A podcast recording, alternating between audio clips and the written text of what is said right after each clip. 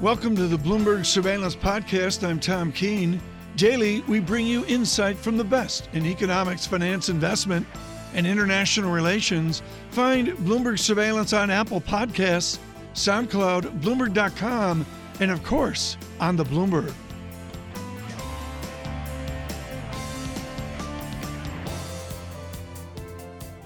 This is our interview of the day. It usually would always be that case, but really none more than this day after what we saw in Brussels at NATO, at Chequers with Prime Minister May, and in Helsinki as well. We do this with a gentleman who did a tour of duty on one platform in Haiti, Bosnia, and the Persian Gulf, out in the real trenches of the projection of our U.S. Navy, and that is Admiral Stavridis of the Fletcher School, Tufts University. Admiral, your Twitter feed I featured this morning, it is the most scathing feed I have ever, ever seen in the history of what Twitter uh, wrought. I like and respect Ambassador Dan Coats. Uh, I am not sure how he goes to work tomorrow. President Trump has lost his grip on reality. And by the way, Mr. Putin offering to help find the culprits in our election is like Edward Snowden, etc. And then you finish up on a classy Stavridis note by saying that the president's decision not to throw out the first pitch at tonight's baseball All Star game in D.C. now seems brilliant. Admiral, this is the number one question I've gotten on this trip. When do people start resigning and why don't they resign? Discuss. I'll start with uh, Dan Coats. Uh, as I said in my uh, tweet, I like Dan Coats. I respect him. Former ambassador to Germany, former senator, uh, just a terrific person by every regard. Um, he ought to resign, uh, and he ought to kind of lead the charge on resignations. I, I just think that to watch your boss, your immediate boss, and he goes into the White House almost every day to brief the president on intelligence, to watch your boss stand next to the president of Russia, an avowed, bitter hater of the United States of America, and uh, throw the entire intelligence community under the bus. Right. Uh, screams for a resignation. So I think I think it's kind of got to start there because I don't think the Congress can really do much, Tom. You are uh, very close, particularly with General Mattis and your wonderful book on leadership, which was my book of the year a few years ago. Admiral Stavridis, are General Mattis and General Kelly held to a different standard of resignation? Can they not resign because they serve the nation in the military? I think two different cases, Tom. Um, first of all, they can resign, uh, but I think both of them have a lifetime of standing up in the fire and continuing on. And I think both of them probably part of them wants to do that. I think for General Kelly in the White House, it's probably about time for my good friend John Kelly to wrap it up. Uh, in terms of General Mattis, I hope he stays, and I think he should stay. He's in a different category. He's not part of the intelligence community per se. Uh, and his role is just so vital that I hope he stays, and I, I think General Kelly has got to be pondering his options today. Admiral Stavridis, I'm wondering if you could comment on the notion that perhaps Donald Trump sees something that other people don't see and that his negotiating style will yield results that we have yet to expect. I think we have to uh, examine that possibility, but here's how I would approach Russia. We should confront them where we must, and that is on things like intrusions in our elections, support for a war criminal like Assad, invading Ukraine and annexing Crimea. We have to confront Russia on that. But we should cooperate where we can. Can we work together on counter narcotics, on counter piracy, on counter cyber, on cooperation in the Arctic, on arms control? I think there are zones of cooperation, but to approach Vladimir Putin as the president did yesterday, essentially as a supplicant, um, undoes any ability to confront him on the vital issues. So I think we need both. And I don't think that the negotiating style being displayed with Vladimir Putin gets us anywhere because Putin will take everything you put on the table, put it in his pocket, and then ask for more. But at the same time, the United States is outspending every country in the world on its defense budget, and President Trump has been vociferous in his support of the defense establishment, pushing for more spending. I think that he is in the right place, President Trump, uh, in looking for modest increases in the defense budget. We don't need to uh, double our defense budget or increase it by even 10%, but he's looked for modest increases in single digits, low single digits, that I think are appropriate to address mm-hmm. readiness. The United States has an enormous global uh, sense of what it needs to do in the world, and that requires a pretty big defense budget. But this gets us to another fallacy in the Trump approach, which is throwing the Europeans under the bus right before he throws the intelligence community under the bus. Europeans have the second largest defense budget in the world. If we want relief on our defense budget, we ought to be encouraging them, not rejecting them, as I see the president doing.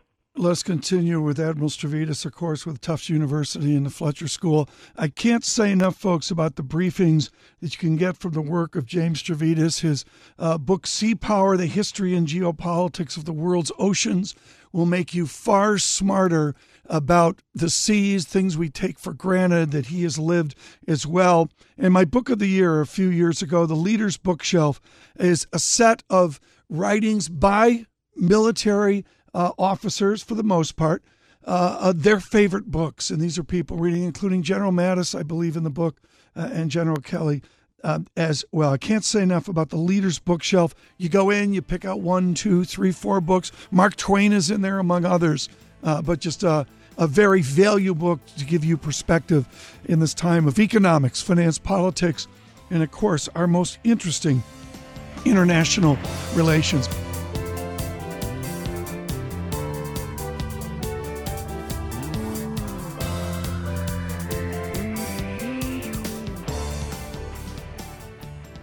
Right now, Ian Whittaker joins us from Liberum in London as we look at the end of Netflix as we know it. Ian, I just did a two standard deviation chart.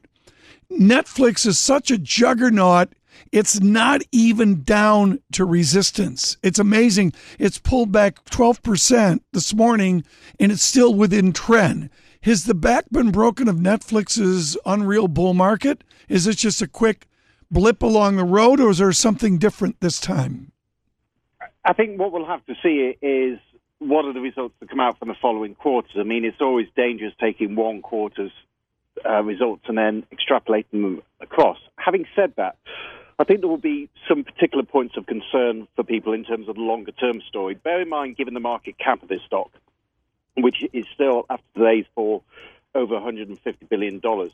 You really need some punchy assumptions, both in terms of subscriber growth and also as well ARPU growth moving forwards to justify that valuation. Now, what I think people will be particularly concerned about is the quarter subscriber miss, you know, which is not great. Then the Q3 subscriber prediction doesn't look particularly fantastic either. But going back to this point before, it's the, the, the argument that Netflix has been impacted by the fact of a lack of new shows what's particularly worrying about that is it suggests they have to continually invest in very expensive, very glossy drama, which, quite frankly, nobody knows whether will be a success until it's shown, yeah. in order to keep that subscriber momentum growing. The rest of the, the, the package just doesn't seem good enough to actually get the subscriber momentum that the analysts are expecting out there on the street. So, as I said, I, I think one quarter's numbers let's not put it into a trend. If this was to continue for the next sort of two quarters or so, I think people would be very worried. So let's talk about a couple of things. And the first point you've made is the is the quarterly miss. And I want to talk about the communication there, Ian. We didn't just miss; we missed by a million subscribers. Um, when you miss yeah. that big, typically something's gone wrong with communication, um, both from the company towards the street and just the general visibility internally. How have they got it this wrong, Ian? Well, I think they they probably a, if you're a company doing your forecast, what you'll obviously look you, you look at the trends that have been going on both in terms of, of Q on Q and then year on year, and you'll take a view on that. You'll say you've advanced into more markets than you were in previously. That, that essentially you've become a lot more, that you've got a lot more, more products, and therefore that should drive growth as well. I think, therefore, sort of, of a couple of things sort of would extrapolate from that. One, either the growth from their new markets hasn't been as good as they expected, or they've seen more rapid a slowdown coming through in their existing markets, both of which is obviously sort of, of a worrying trend. They might argue that the World Cup has had an effect in the sense that the World Cup probably was a much better received competition than many would have expected at the start of the tournament. And I think that will probably be their main line of defence here. Having said that, so uh, they should have actually, as you said, to get a million subscriber miss. Yeah. It's okay if, let's say, it was 200, 300,000, you could probably explain it away by the effect of the World Cup. Missing by so much, because yeah, that's something like a, a 16, 17% miss against their, their estimates.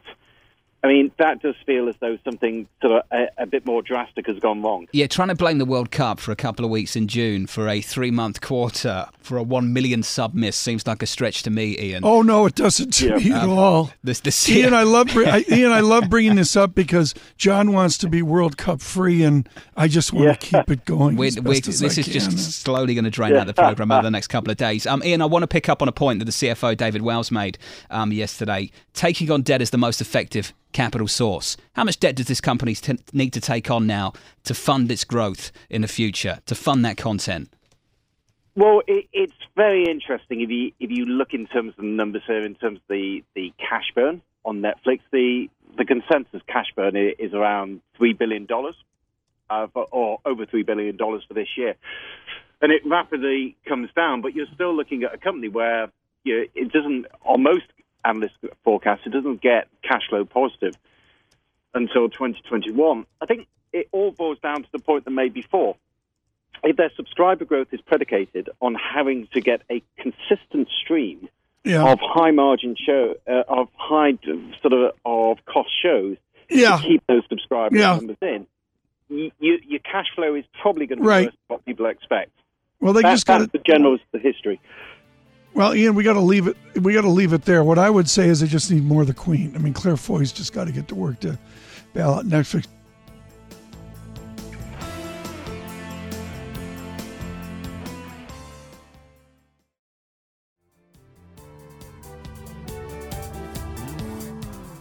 Well, President Trump's uh, proposed new tariffs on $200 billion worth of imported goods from China, they escalate the U.S.-China trade conflict and intensify the debate about the economic and political implications of trade negotiations. But do they obscure the investment opportunities and reality? Here to tell us more is our own Matt Winkler, Bloomberg editor-in-chief emeritus.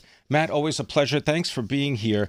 I want you to just describe a little bit about what you were trying to do in your latest column to kind of peel back the rhetoric and explore exactly what is going on in the world economy. It is, in a way, much more domestic, particularly when it comes to a place like China.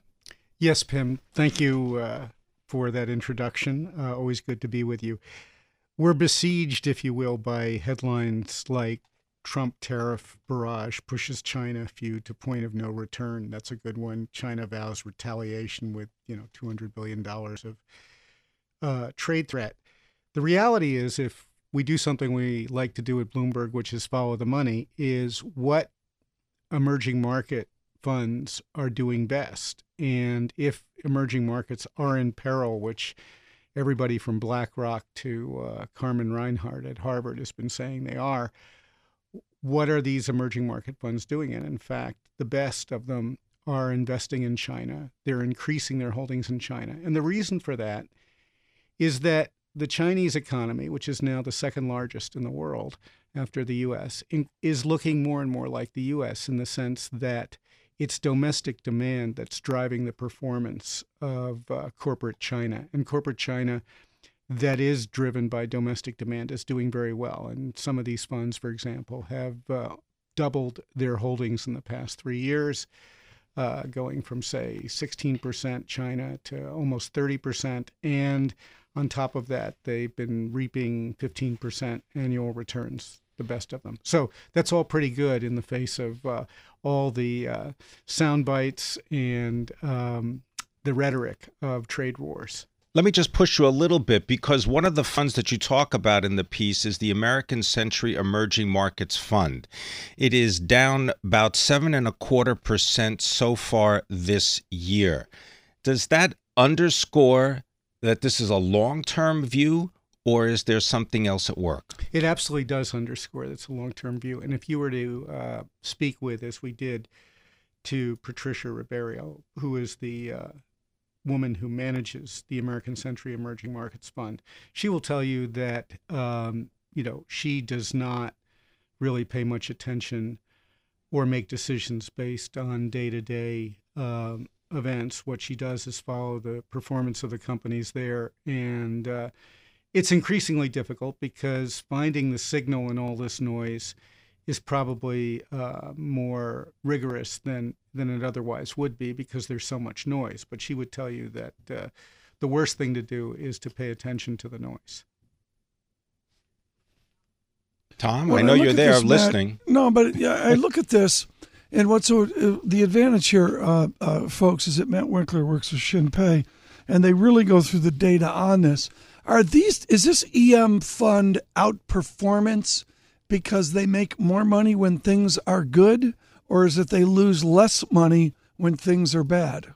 So, I'm not sure it's it's I'm not sure it's either of those things, Tom. It's more about uh, companies that are uh, poised for growth in China because the economy has so become so dynamic and because domestic consumption is such a bigger driver than it was 10 years ago. We, you know, we live uh, at a time where a lot of politicians, one in particular, who thinks that uh, the equation is all about manufacturing and exports uh, from low cost labor. When in fact, uh, if you look at China, the biggest uh, and longest term uh, and most dynamic development is that companies there are catering increasingly to domestic demand, which has nothing to do with, you know, who can make uh, the most goods at the lowest cost. Within emerging markets, and as you say, it's highly idiosyncratic. And back to stock selection, what did you learn about active funds versus passive funds? Well, here is an example where uh, the active uh, actually is um, perhaps much more thoughtful than the most advanced algorithm uh, in the case of a passive fund because the active manager is specifically looking at how the economy is changing in China and um, how China is becoming much more like the U.S., uh, at least in this context of the stock market. And so that uh, thinking is probably ahead of where the passive investor is. Well, Matt, if you just look at the actions that the Chinese government has taken, they're trying to boost consumer confidence, right? Absolutely, and you know that's a very important point. And and uh, uh, she would uh, at American Century be the first to say, "Look, um, you have to pay attention to what the Chinese government does and what it's uh, focused on, because if you do." you are going to benefit because they are, uh, without a doubt, the invisible hand.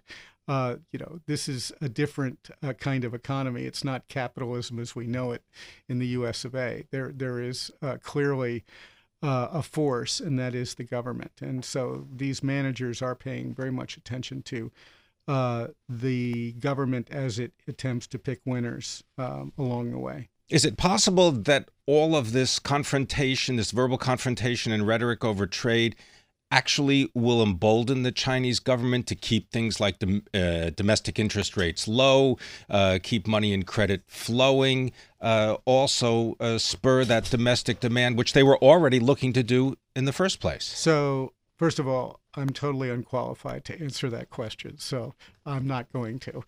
Um, I can say that um, you know, where things have benefited the economy, which is consumer discretionary, there's no question that the government will do everything it can to increase it up to the point where it is um, treacherous for uh, economic policy. Obviously, uh, it doesn't want to see lending get so out of control that bubbles are created and and uh, it leads to uh, other worse things. So um, yeah, I mean, I think that with tr- trade wars are bad, and there's no question that that the Chinese government and and uh, just about every other government right now, except maybe the U.S., thinks this is not a good thing for the world and the global economy. That much we do know.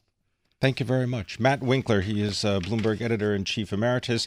Uh, the uh, column uh, on Bloomberg Opinion, uh, definitely worth uh, checking out, entitled These Investors Aren't Spooked by Trade Wars. Emerging markets funds keep increasing their exposure to China, and they're doing just fine.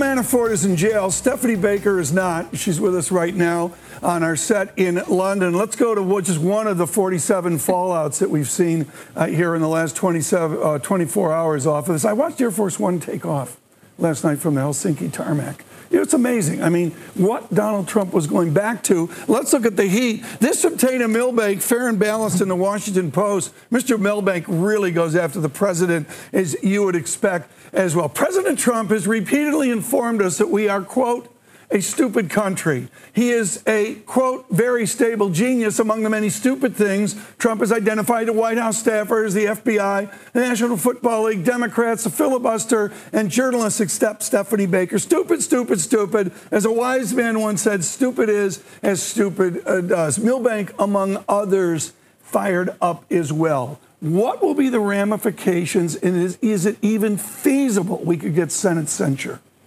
You know, uh, I was uh, somewhat heartened to see some Republicans come out and criticize him, but by and large, the criticism was quite measured. I thought the most notable critique came from Newt Gingrich, who said, you know, Trump Trump defender, former GOP right. leader of the House, said it's the most mysterious, mis- most serious mistake of his presidency, and he must immediately correct it.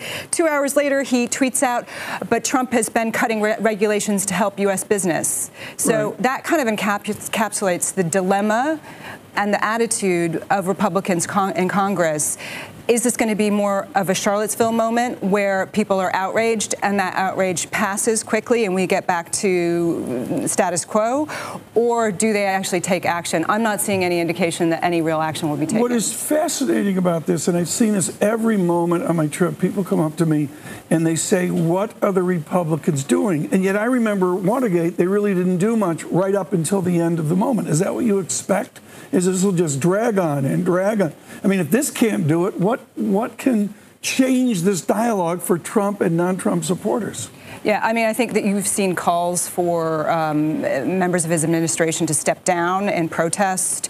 Um, you know, but it remains to be seen. Do the, what do you do in this situation? Yeah. I think many people have felt uh, reassured by the presence of people like Jim Mattis, uh, perhaps being a moderating force. But those Right. Those people and, aren't actually pulling him back and uh, restraining him. And you do have to ask the question why didn't they make sure that there was someone else in the room during that two hour meeting with Trump and Putin? We will never know what really happened during those two hours. Yeah, and I mean, the question is would it have even made any difference? But what could actually happen to the president himself beyond how he's impacted in the midterms from this, if at all? Well, I think his attempts to change the conversation with the Russia investigation, this has dealt a serious setback to that effort. And um, I think his resistance to sitting down for an interview uh, with Robert Mueller, I think that has uh, been undermined by this. And I think uh, any attempts by uh, Trump to shut down the Mueller investigation, right. I think, will be challenged by Congress. I've got to ask you, with your expertise on Mr. Manafort, uh, he's in jail, which is a shocking thing in itself. Does that change him that he's sitting in jail? Well, we had uh, reports overnight that the uh, his trial in Virginia had been delayed for a week, which is unusual. Um, and there has been some speculation that he may be negotiating a plea deal. We don't know if that's the case, yeah, but that might be okay. that might be one of the reasons for it. We don't know. Okay, Stephanie, thank you so much. Stephanie Baker with us, of course, uh, Bloomberg senior uh, writer with really expertise on Cyprus and banking here uh, in Europe, where the money uh, flows.